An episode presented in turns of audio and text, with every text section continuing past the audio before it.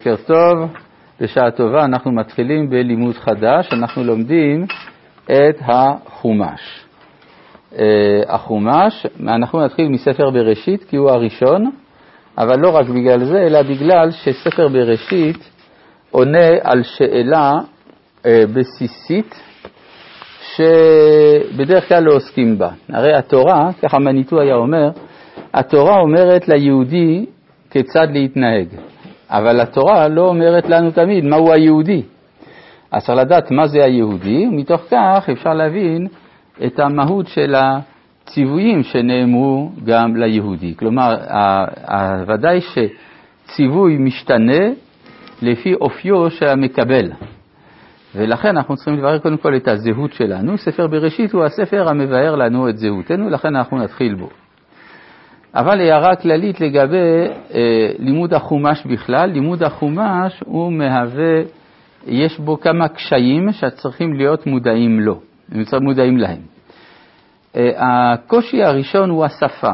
השפה שבה נכתבה התורה שבכתב איננה השפה שלנו, למרות שאף אנחנו דוברי עברית, אבל זאת לא העברית שלנו, זאת העברית הנבואית. כלומר, בשעה שהדברים האלה נכתבו, הייתה נבואה בעולם, כיוון שיש נבואה מדובר על מערכת יחסים שונה לגמרי של האדם כלפי האלוהות וגם כלפי הבריאה בכלל.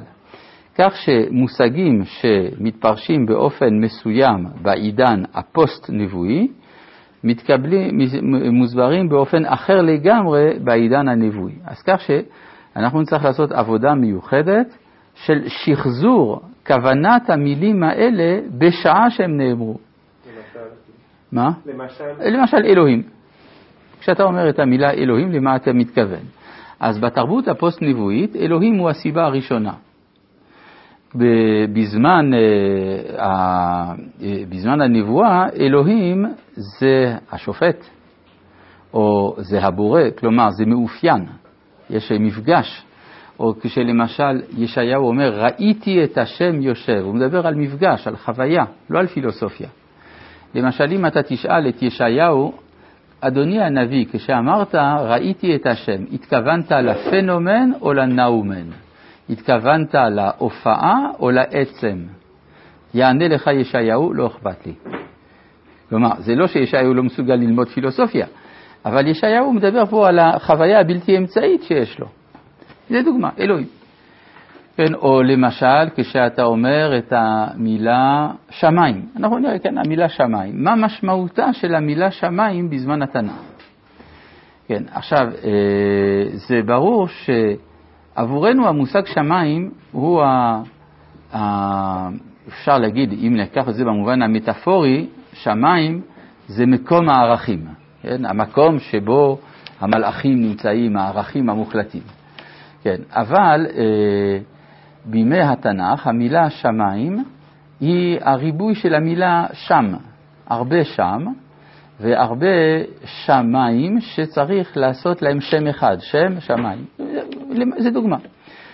אז כך שיש לנו קושי להבין למה התכוונו אבותינו כשאמרו מה שאמרו. אנחנו גם רואים שדברים שלנו מובנים מאליהם, להם לא היו מובנים ולהפך. למשל, אה, יכול להיות, כלומר, למשל, לא יעלה על הדעת היום של, אה, אה, שנגיד אדם גדול בתורה, אה, ראש ישיבה חשוב או משהו כזה, שיתפתה לעבוד עבודה זרה. זה לא, לא עולה על הדעת. עבודה זרה זה מחוץ לתחום.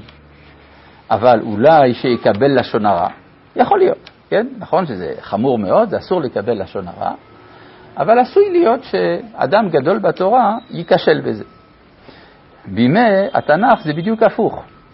אנחנו רואים אנשים שהכתוב מעיד עליהם שהם פנו לעבודה זרה בצורה זו או אחרת, למרות גדלותם, למרות שהם היו נביאים. כן? ולעומת זה שאדם יקבל לשון הרע לחברו, אפילו אצל עובד עבודה זרה כמו אחאב זה לא עולה על הדעת. כלומר, יש, המושגים הם שונים לגמרי מהמושגים של האדם המודרני, וזה קשור לשאלה הכללית, מה שהיה ויכוח לפני כמה שנים ב, ב, בעולם הלמד, הלומדים לגבי התנ"ך בגובה העיניים או לא בגובה העיניים. שזה ויכוח שאין לו שום משמעות. אני רק אגיד בקצרה למה הייתה הכוונה. הכוונה הייתה, האם אנחנו צריכים לראות את הדמויות של התנ"ך כאנשים כמונו, או לראות בהם ענקים. זה, פחות או יותר הוויכוח. ואני חושב שאלה ואלה טועים. אנחנו לא צריכים לראות אותם לא כמונו ולא כענקים, אלא כאחרים. הם חיו בספירה רוחנית שונה משלנו. ספירה שבה יש מפגש עם האלוהות. ולכן גם העבירות שלהם, או המצוות שלהם, צריכים להיות מובנים על פי, ה, הייתי אומר, האוויר, האור המקיף של אותם הימים. זה, זה מה שאני רוצה לומר. ולכן יש פה, אני אומר, קושי אמיתי להבין למה התכוונו המילים האלה בשעה שהם נכתבו או שהם נאמרו. דבר אה, נוסף, אנחנו מלבד זה שאנחנו אחרי עידן הנבואה, אנחנו מושפעים מאוד במונח, ברוב מושגי התרבות שלנו מהנצרות. כן, הנצרות, אה, במיוחד כשמדובר בכתבי הקודש, חדרה מאוד לתוך המנטליות שלנו. כשאנחנו מדברים על מושגי יסוד, ולכן צריך לעשות שוב איזשהו סוויץ' מחודש. למה, אה, כלומר, צריך לדעת למה הכוונה של המילים האלה לפני הנצרות. יש אה, קשיים נוספים, והם שאנחנו צריכים להבין מה המטרה שבשבילה נכתב הטקסט הזה. האם הטקסט הזה נכתב בתור הדרכה הלכתית? אפשר לראות את זה כך. ראיתי מי שכתב פירוש על ספר במדבר, והוא מסביר, ספר במדבר, מטרתו המצוות שבו. אז אם זה ככה, זה ספר גרוע מאוד. כי יש שם הרבה מאוד דברים שאני בכלל לא מבין מה, באיזה מובן זה על הדרכה הלכתית. כל קורבנות הנשיאים, אני לא מבין למה הם שם. אז אה, ברור, אנחנו צריכים להבין, כן, למה זה נכתב. דבר נוסף, אנחנו צריכים להבין שבוודאי לפני שהדברים האלה נכתבו, הם נאמרו.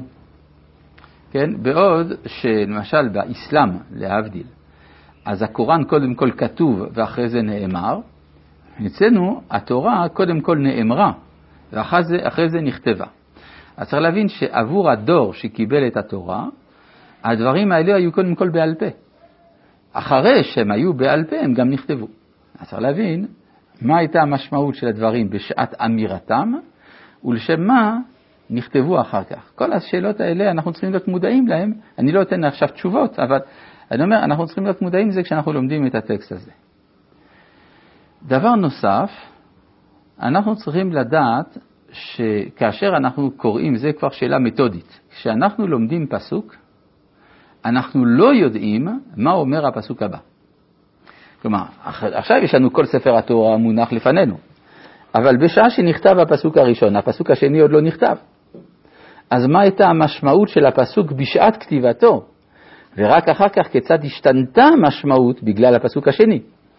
אביא לכם דוגמה. בפרשת אה, משפטים כתוב, בכור בניך תיתן לי.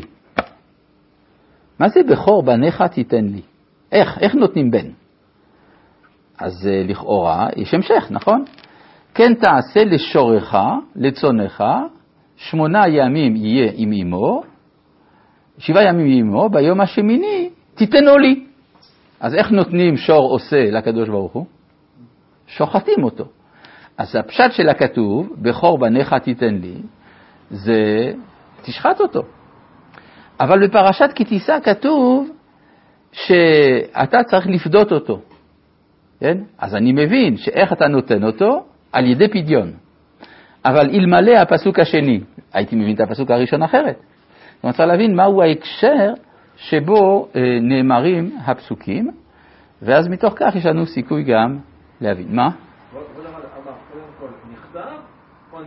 נאמר, נאמר בהתחלה. קודם כל נאמר.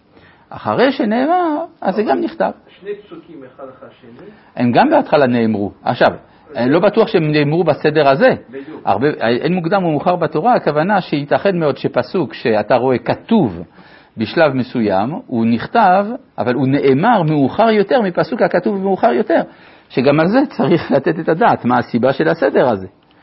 כן? כלומר, אני אומר, יש פה נקודות מתודיות שאנחנו צריכים להיות מודעים להן. אז כך יש לנו קושי, השאלה אם יש לנו בכלל יכולת להבין, אני מקווה שכן. שלום.